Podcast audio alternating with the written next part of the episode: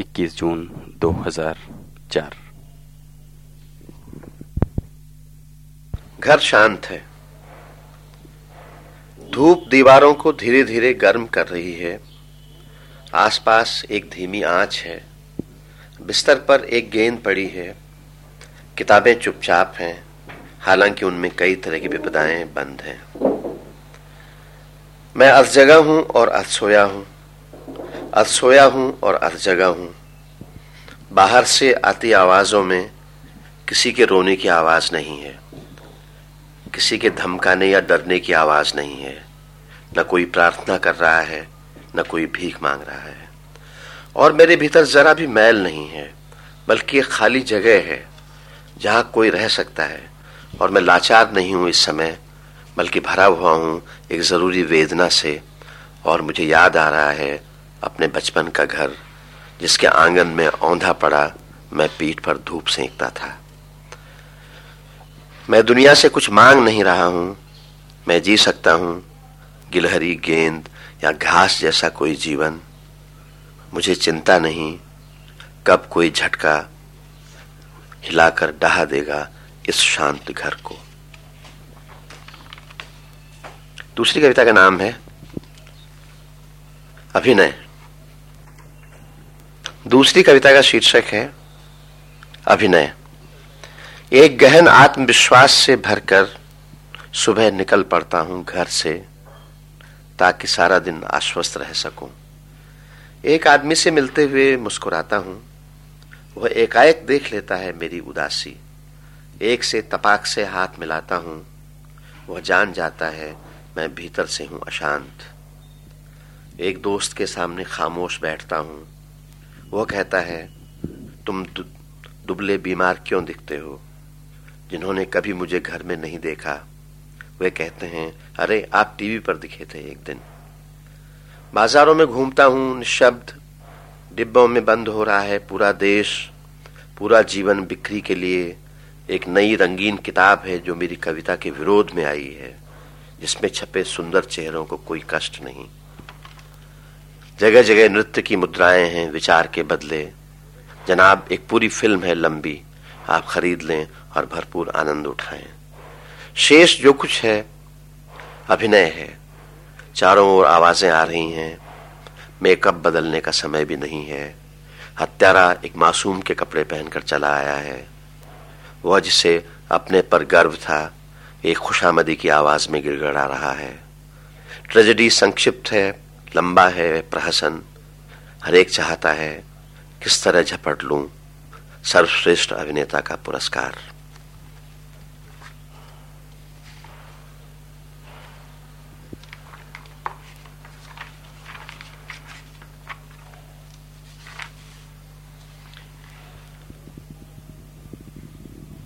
इस कविता का शीर्षक है बाहर। मैंने दरवाजे बंद किए और कविता लिखने बैठा। बाहर हवा चल रही थी, हल्की रोशनी थी। बारिश में एक साइकिल खड़ी थी, एक बच्चा घर लौट रहा था। मैंने कविता लिखी जिसमें हवा नहीं थी, रोशनी नहीं थी, साइकिल नहीं थी, बच्चा नहीं था, दरवाजे नहीं थे।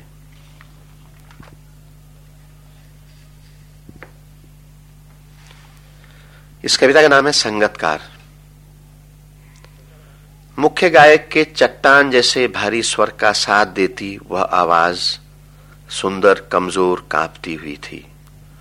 वह मुख्य गायक का छोटा भाई है या उसका शिष्य या पैदल चलकर सीखने आने वाला दूर का कोई रिश्तेदार। मुख्य गायक की गरज में वह अपनी गूंज मिलाता आया है प्राचीन काल से।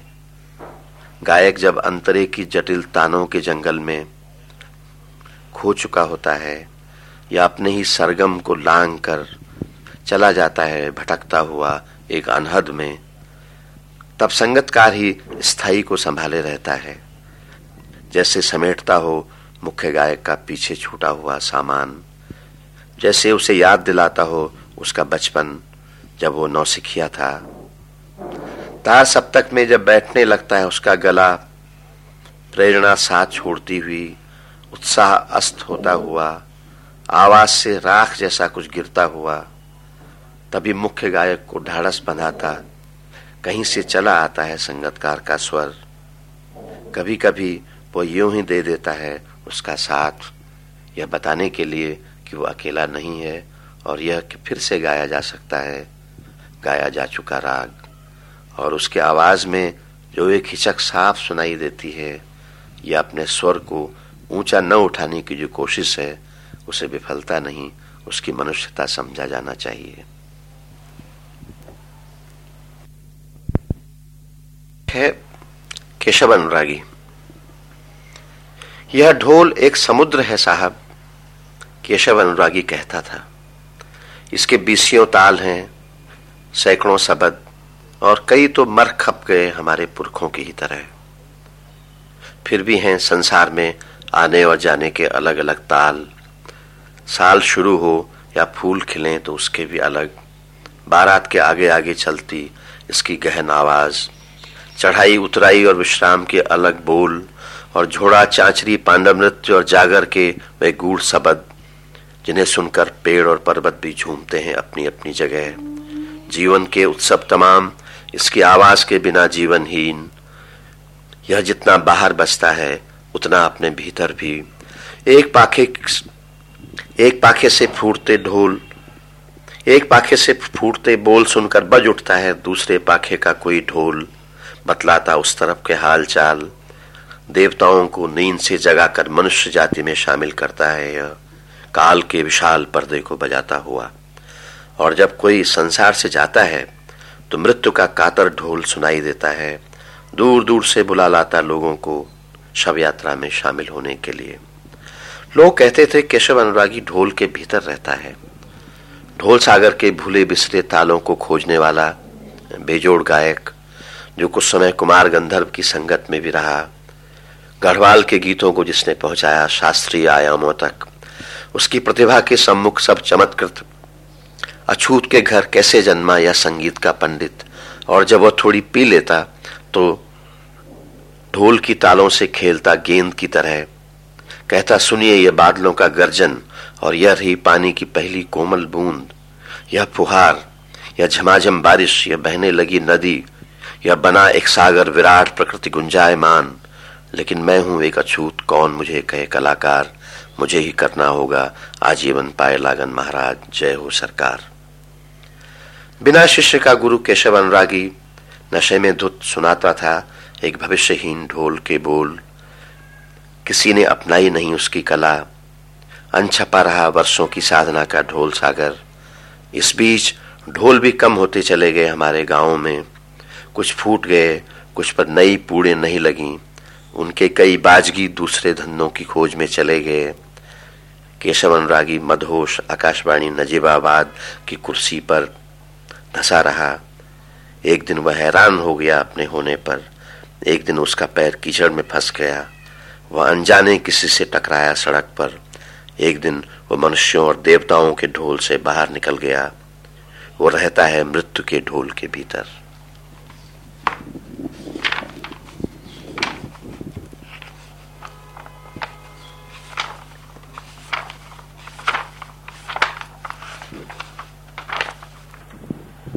एक और कविता है जो बोलते हैं। जो बोलते हैं जोरों से या ठंडी डपटती आवाज में, कहते हम फलां जगह से बोल रहे हैं। उनकी बातें याद रहती हैं दिमाग में बसती हुई, हम ढोते ही रहते हैं उनका बोझ। जो बोलते हैं धीरे से अपनी किसी दुर्बलता के साथ, कांपती हिचकती आवाज में, कभी कभी गुस्से में। उनकी बात कभी कभी याद आती है रोजमर्रा के मामूली काम करते हुए। अचानक रुक जाता है हाथ या पैर या दिमाग, एक अकेलापन उठता है भीतर से।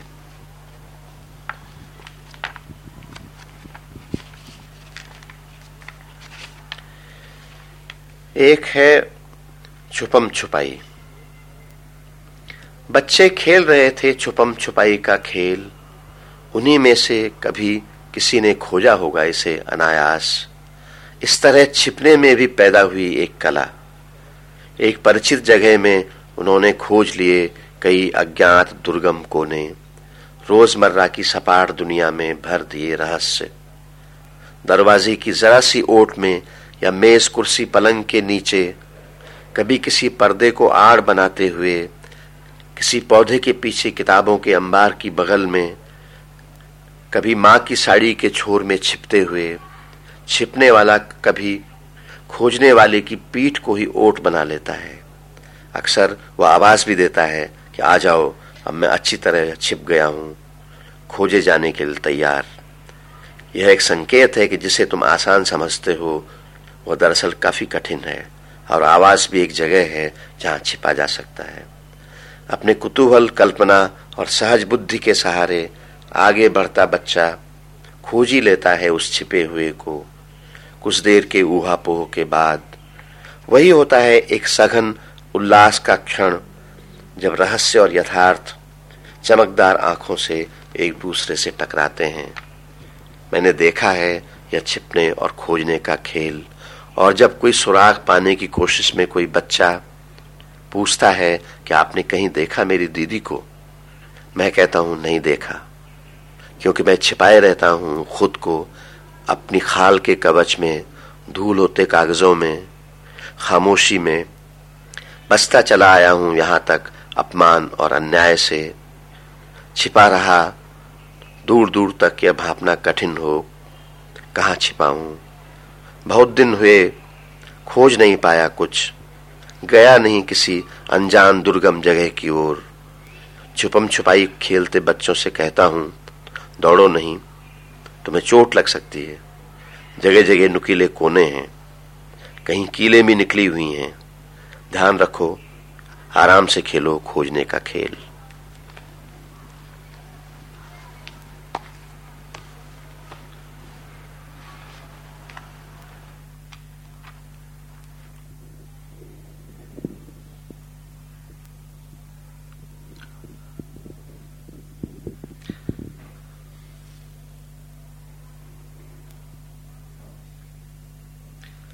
इस कविता का शीर्षक है शहर फिर से। इतने समय से तुम क्या खोजते हो मंगलेश डबराल इस शहर में, जहां एक धुंधली सी चमकीली युवावस्था में तुम आए थे, पहाड़ से पत्थर की तरह लुढ़के हुए। तुम्हें मिली एक खाली जगह, एक रात और रात के लिए बिस्तर। यहीं तुम्हें दिखी अपनी स्पष्ट गरीबी, यहीं मिला अपना अहंकार। तुम नहीं जानते थे यह कौन सी सभ्यता है, कौन सा समय, वे किसकी रोशनियां हैं जो तुम्हारे आगे पीछे चमकती रहती हैं। तुम शहर की हर चीज में प्रवेश करना चाहते थे, उसके रक्त में, उसकी रातों में, जिसकी सड़कें कई हाथों से तुम्हें छूती थीं। दिन के थके मांदे लौटकर तुम देखते थे एक छोटे से पिचके हुए बक्से में रखा तुम्हारा संक्षिप्त अतीत। और अब सुबह लगभग पुनर्जीवित होते हुए उठकर तुम देखते हो जैसे यह कोई दूसरी जगह हो, कोई दूसरा शहर। तुम्हारी सड़कें दूर धुंधली सी दिखती हैं, हवा में झूलती हुई। तुम्हारे चौराहे अदृश्य हो चुके, वे घर जमींदोज हुए जहां तुम चले जाते थे दरवाजे खटखटाए बगैर। वे लोग भी अब उन पतों पर नहीं रहते जो तुम्हारी डायरी में दर्ज हैं। फोन नंबर तमाम बदल गए इस बीच, कुछ लोगों ने रख लिए कुछ और नाम, हालांकि वे अब भी उसी तरह लिखे और बोले जाते हैं। और जहां तुम एक शाश्वत आपाधापी में चलते हो, हाँफते, सीढ़ियां चढ़ते उतरते, कभी कभी हंसते दिखते हो, अक्सर कुछ भूलते कुछ याद करते हो। किताबें, दवाएं और बाहर जो कुछ चमकता है उसे खरीदने लपकते हुए, पैसे खोजने के लिए बार बार अपनी जेबें टटोलते, जैसे बहुत देर हो गई हो और समय निकला जा रहा हो। वह कोई और ही शहर है जहां तुम होना नहीं चाहते, फिर भी तुम्हें होना होता है। सड़कों, चौराहों और नामों के अतीत में सामने दिखती हुई तमाम चीजों के पिछवाड़े, जो कुछ ऊपर उठता और नीचे बहता है उसके भूगर्भ में आज और अभी, इस तरह जैसे यह कोई पुरानी बात हो। और जब तुम एक दिन झोला बिस्तर उठाकर यहाँ से छूटने के लिए निकलते हो, तो अचानक पाते हो तुम्हारे और शहर के बीच कोई नहीं है। लोग जा चुके हैं, सड़कें चौराहे सब कुछ एक स्थिर बिंब में ठहरा हुआ है। हवा का एक झोंका आता है, आसमान का एक हिस्सा तुम्हारे चेहरे पर गिरता है, दूर चमकता एक तारा तुम्हारी युवावस्था की तरह अचानक इतने पास आ जाता है जैसे वो इसी शहर का प्रकाश हो, और तुम्हारा कोई पुराना स्वप्न इस तरह जीवित हो उठता है कि तुम उसे छू सकते हो, देर तक उसके साथ रह सकते हो, और तब तुम सड़क के किनारे एक पत्थर पर बैठ जाते हो और सोचते हो उस शहर में पहुंचना बहुत कठिन नहीं था जिसकी खोज में तुम यहाँ आए थे बहुत पहले एक पत्थर की तरह लुढ़कते हुए।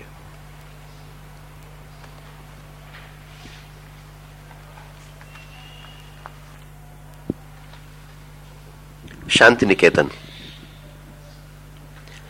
एक अनंत काल था उस छोटे से विस्तार में, और भी कई तरह के काल थे।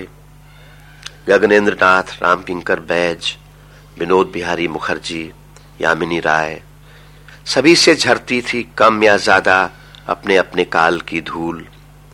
सिर्फ रविन्द्रनाथ किसी तरह जीवित थे वर्तमान में, वे अब भी दिख सकते थे शांति निकेतन बसाने के लिए किसी से मांगते पृथ्वी का टुकड़ा, एक अदद दीवार, थोड़ी सी धूल, एक पौधा, एक झोंका हवा, थोड़ा सा आकाश।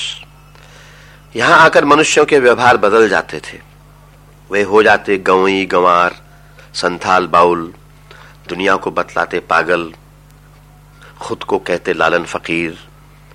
घर जाते जाते एकाएक चले जाते जंगल की ओर, एक घूंट चाय पीकर निकल पड़ते बोलपुर, जहाँ सर्दी की धुंध को हटाती हुई आती है ट्रेन की आवाज। दूर एक मेला था, आती थी एक बाउल बच्चे की पुकार, अरे उठा कर ले जाओ अपना यह काला संसार, तुमने हिंसा ही पैदा की, नफरत ही फैलाई, हम यहाँ बड़े होने से करते हैं इनकार। सड़क पर मैदान में मिट्टी के अश्वमेध घोड़ों के बीच बैठे, चाय पिलाते, झाल मूड़ी खिलाते, सर्दी में कांपती एक स्त्री को रिक्शे पर बिठाकर घर पहुंचाते लोगों का भी एक काल है। कुछ आगे चलो तो रामकिंकर के भुरभुराते शिल्पों में तुम देख सकते हो काफी समय से खड़ा उन्हीं लोगों का परिवार।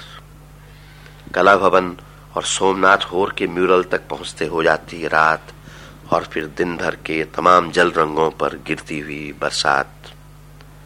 हर चीज जो ढहती है उसके नीचे छिपी होती है उसके होने की कथा, अजर अमर, वह कभी ढहती नहीं। एक धूल जो यहीं जमी हुई है और घूमती हुई हवा जो इसे छोड़कर नहीं जाती।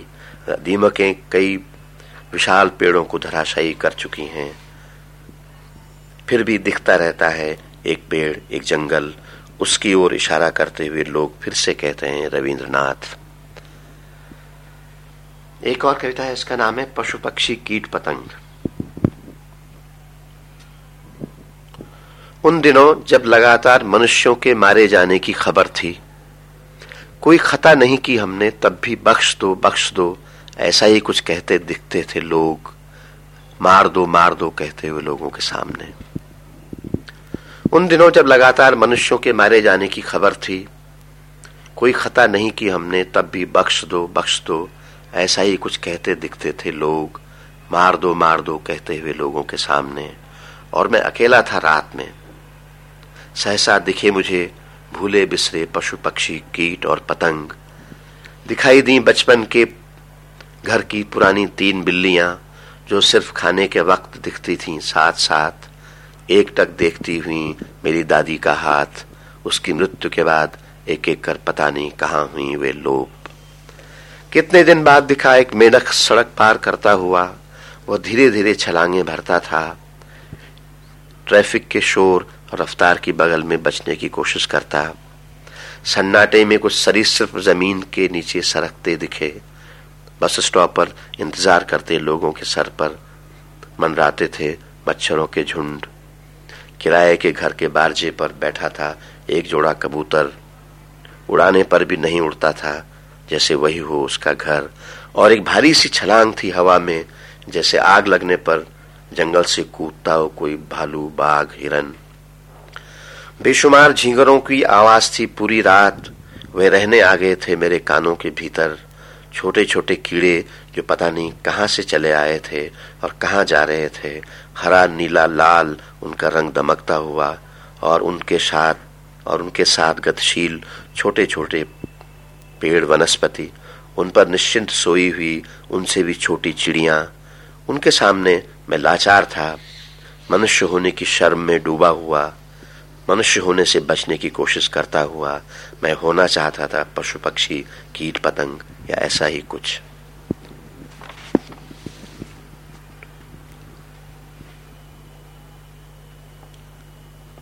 एक और कविता है राक्षसों क्या तुम। राक्षसों क्या तुम अब भी वैसे ही हो, राक्षसों क्या तुम अब भी वैसे ही हो, किसी दंत कथा संस्कृत के किसी श्लोक से बाहर आए हुए। रात में तुम अपने सींग और दांत कहाँ रख देते हो, या सो जाते हो खुले जबड़ों, खूनी आंखों और नाखूनों के साथ, ठीक उस तरह जैसे बचपन की एक किताब में देखा था तुम्हें नींद में भी जगे हुए से। राक्षसों क्या तुमने धर लिया है अब नया रूप, सर के भीतर छिपा लिए हैं अपने सींग, उंगलियों के भीतर नाखून।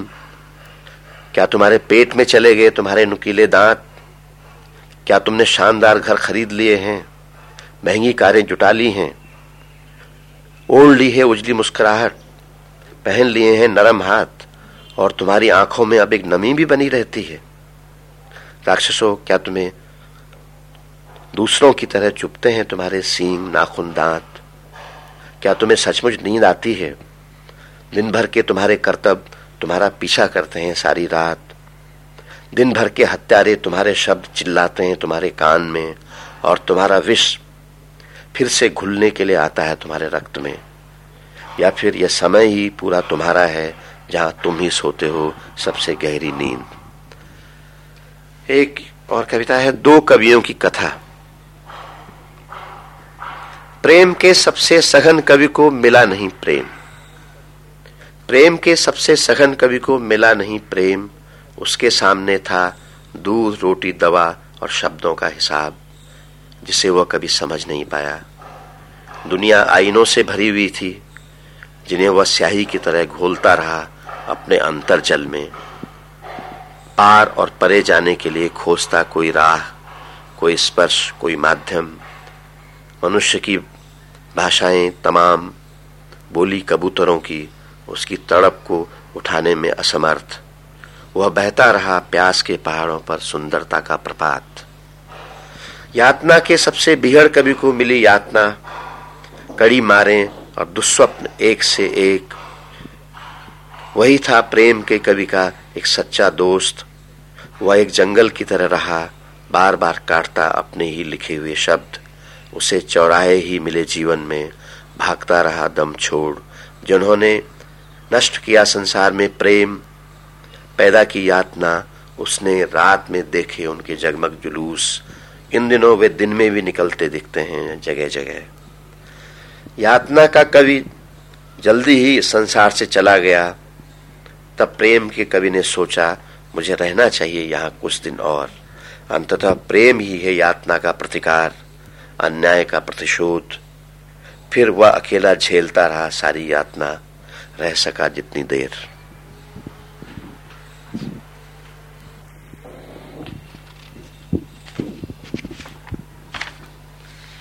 चलिए कुछ पहाड़ी टाइप कविताएं सुना देता हूँ।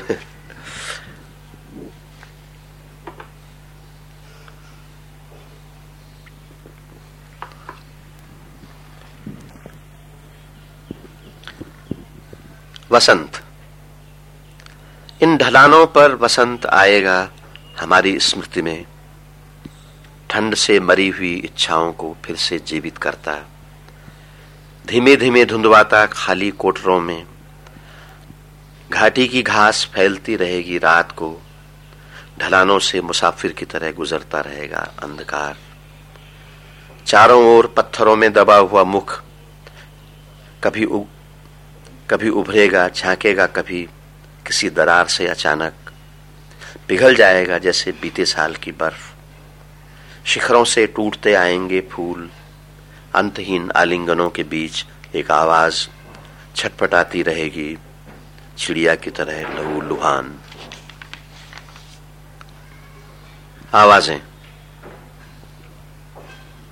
कुछ देर बाद शुरू होंगी आवाजें। पहले एक कुत्ता भूकेगा पास से, कुछ दूर हिनहिनाएगा एक घोड़ा। बस्ती के पार सियार बोलेंगे, बीच में कहीं होगा झिंगुर का बोलना, पत्तों का हिलना।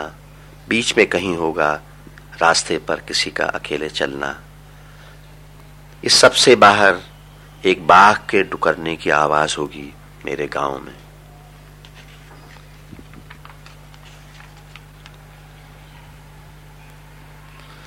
गिरना,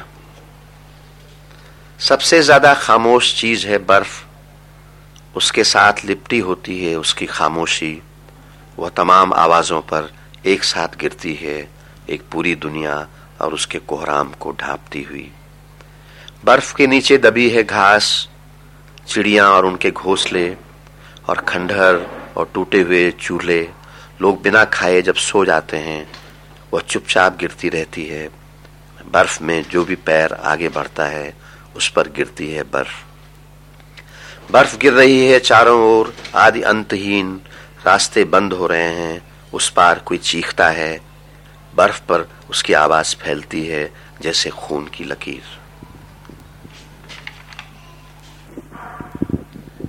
घर, यह जो हाथ बांधे सामने खड़ा है, घर है। काली काठ की दीवालों पर सांप बने हैं जिन पर पीठ टेकने के निशान हैं। इनमें दीमकें लगी हैं जो जब चलती हैं पूरा घर कांपता है। इसमें काठ का एक संदूक है जिसके भीतर चीथड़ों और स्वप्नों का एक मिला जुला अंधकार है। इसे पिता ने दादा से प्राप्त किया था और दादा ने खुद कमाकर। घर जब टूटेगा बक्स तभी उठेगा। कई बच्चे बड़े हुए इस घर में, गिरते पड़ते आखिरकार खाने कमाने की खोज में तितर बितर होते हुए। यहाँ कुछ मौतें हुई, कुछ स्त्रियां रोई इस तरह कि बस उनका सुबक ना सुनाई दे। कुछ बहुत पुरानी चीजें अब भी बचती हैं घर में। दिन भर लकड़ी ढोकर माँ आग जलाती है। पिता डाकखाने में चिट्ठी का इंतजार करके लौटते हैं, हाथ पांव में दर्द की शिकायत के साथ। रात में जब घर कांपता है, पिता सोचते हैं जब मैं नहीं हूँगा क्या होगा इस घर का।